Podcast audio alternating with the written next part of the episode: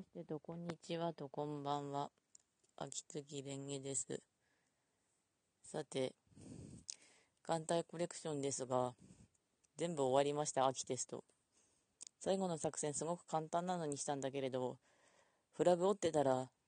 敵が死んじゃったっていうのがね、でも、簡単なのにしといてよかったなというか、残り1週間なのでキャラクター掘ります、頑張って。すっごいずっと前から欲しかったプリンスちゃんがいきなり当たったんで、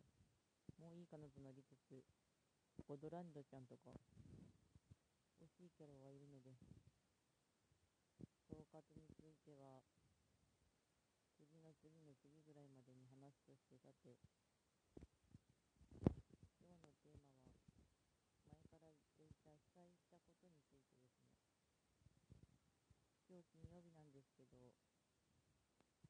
およそ大体1ヶ月ぐらい前に、8月31日に、家の前の川が増水しまして、増水した原因というのは、家のすぐそばにある橋に、上流からの流木とかいろんなものが引っかかっちゃって、流れなくなっちゃって、それで水が溢れたんですけど、それで我が家完全に被災しました。1階部分が全部床上浸水しちゃったんですよね。だいたい120センチぐらいかな。被災しちゃって。それで、台所とか、両親の部屋とか、私は両親と弟と4人暮らししてるんですけども、ダメになったんですね。今は幸い、2階、私と弟の部屋がある離れは無事だったんで、私と弟はそっちで住んで、お父さんとお母さんの方は公営住宅の方に住んでいたりするんですけども、したして1ヶ月ぐらいして、まあ今なんとかボイラー戻ったりとか、最低限の生活はできるようになってるかなって感じはします。被災した頃の話を思い出すと、ちょうど雨ひどかったんですよね。それでちょうどその日は休み取ってて、出かける予定だったんですよ、金沢に。徳田修正記念館でイベントあったからそれ見に行ったりとか、アニメイトでヒプノシスマイクの CD 欲しいなとか思ってたんですけど、朝起きたらすごい土砂降りで、ちょうどパソコンしてから寝てたんで、あ、これパソコン起動しない方がいいなって思いながら布団でゴロゴロしてたんですよ。そしたらもう、いきなり家の中水入ってきて、ものすごい具合に水入ってきて。家にいたのがちょうど私と、母さんと、父さんと、あと、亀とか猫でしたね。弟の方は夜勤明けでいなかったので。で、とりあえずスマホで LINE とかして送っで、どんどん水が増水して、あれはほんとすごかった。ちょうど着ていたのが、刀剣乱舞のルームウェアだったんですけど、あの、初期と5人と、が書いてあるあれが、半袖のあの、フードついてるやつ。今、上半身だけ着てますけど、あれ着てたんですけど、ねえ、本当に今思えばあれ着てて正解だったんですけど、ちょうど暑い頃だった。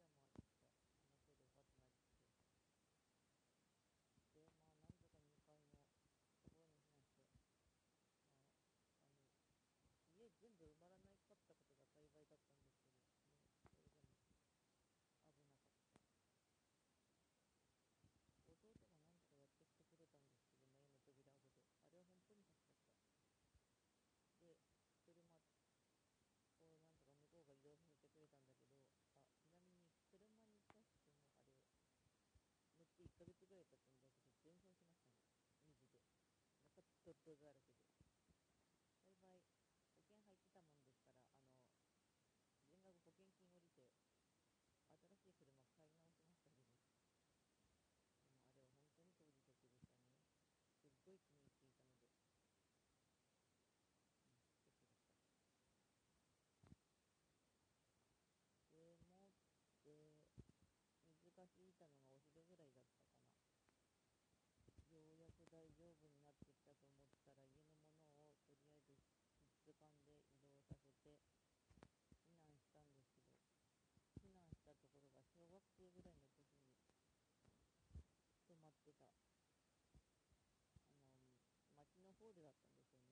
別の地区の、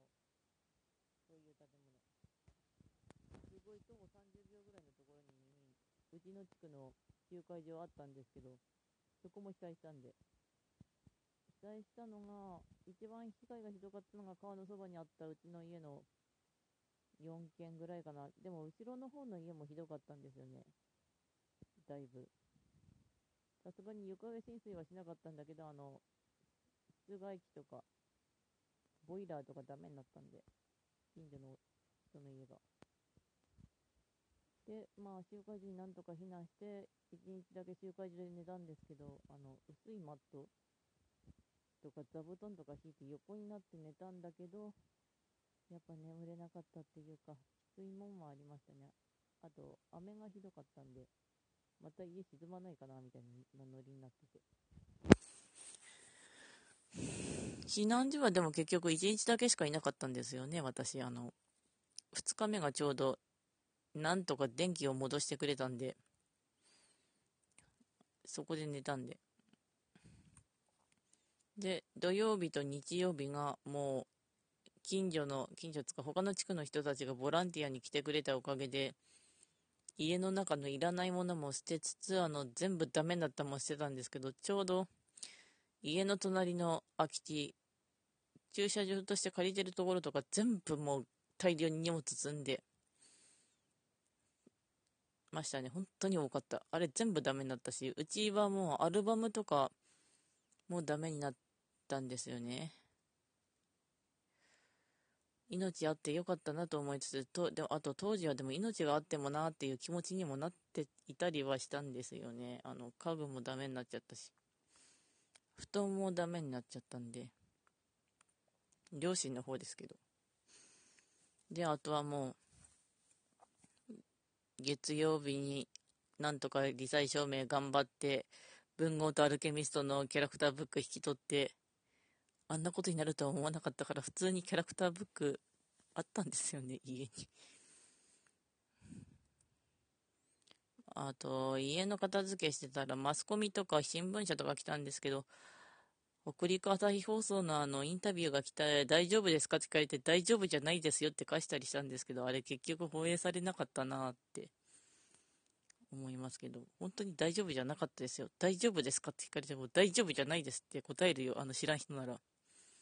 ていうか、知ってる人もあの、程よくまあ、だなんとかなったけど、大丈夫じゃないですとは答えてるんですけど。家の中は本当もう何にもないですね。今もう畳とか全部剥がして床板も剥がして乾かしてる最中なんですけど、本当は石灰とか巻かなきゃいけないんだけど、近所全部被災しちゃってるんで、うちのところに来るのが遅いし、あと大工さんがあの、葬式入っちゃって3日ぐらい、あの、きびきで動けなかったりというか、生活の方はちなみにボイラーが治ったんで、家でシャワー浴びれるし、お湯も出るし、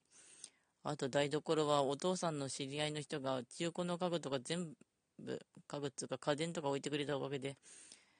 生活ほんと成り立ちました。なんとかガスと冷蔵庫あるよ。冷蔵庫ないとすごくきつかったよ。常温保存しかできないかったから。職場の冷蔵庫ここっそり借りて保存してたけどさ。で、なくてわかる家電のありがたさ。ライトノベルとかでほら、働く魔王様とかで冷蔵庫ないんだけどとかって言ってたけど、あれをまさかリアルで自分が経験するとは思いませんでしたね。冷蔵庫に関しては届かなかったんで、弟が切れて、あ、じゃあ俺小さい冷蔵庫を買ってくるわ、みたいな感じで、セカンドストリートと、あとパチンコ利用して、ちっちゃい冷蔵庫を買ってきたんですけど、本当に冷蔵庫はあるだけ違ってた。まあ、被災した時の話は思い出すと、一応精神安定のために文ガルとか洗重視とかしてたんですけど、あ、カンコレは切った。ちょっと重かったから。きつかったです。あの、文ガルは重かった。洗重視はなんか、うーん、あれだね。あの、ひたすら集荷してたね。あと、良かったのが、ラジオトークもできてるのもあるっていうか、ラジオトークもこうしてできるのはスマホがあるおかげなんだけど、スマホにしてよかったなって思います。連絡取るの LINE だと楽だしさ、私前までネットのつながってないガラケーでやってたから。うん、スマホは便利だした、あと電源が使えたのも大きかった。あの、災害がいっぱいあったから、周囲でも北海道とか。だから、被災してわかる気持ちとか、いろいろあるんだけども、本当に。さて、残り10秒ですが、駆け足気味で終わります。本日もありがとうございました。なんとかやってます。ごろ寝しつつ。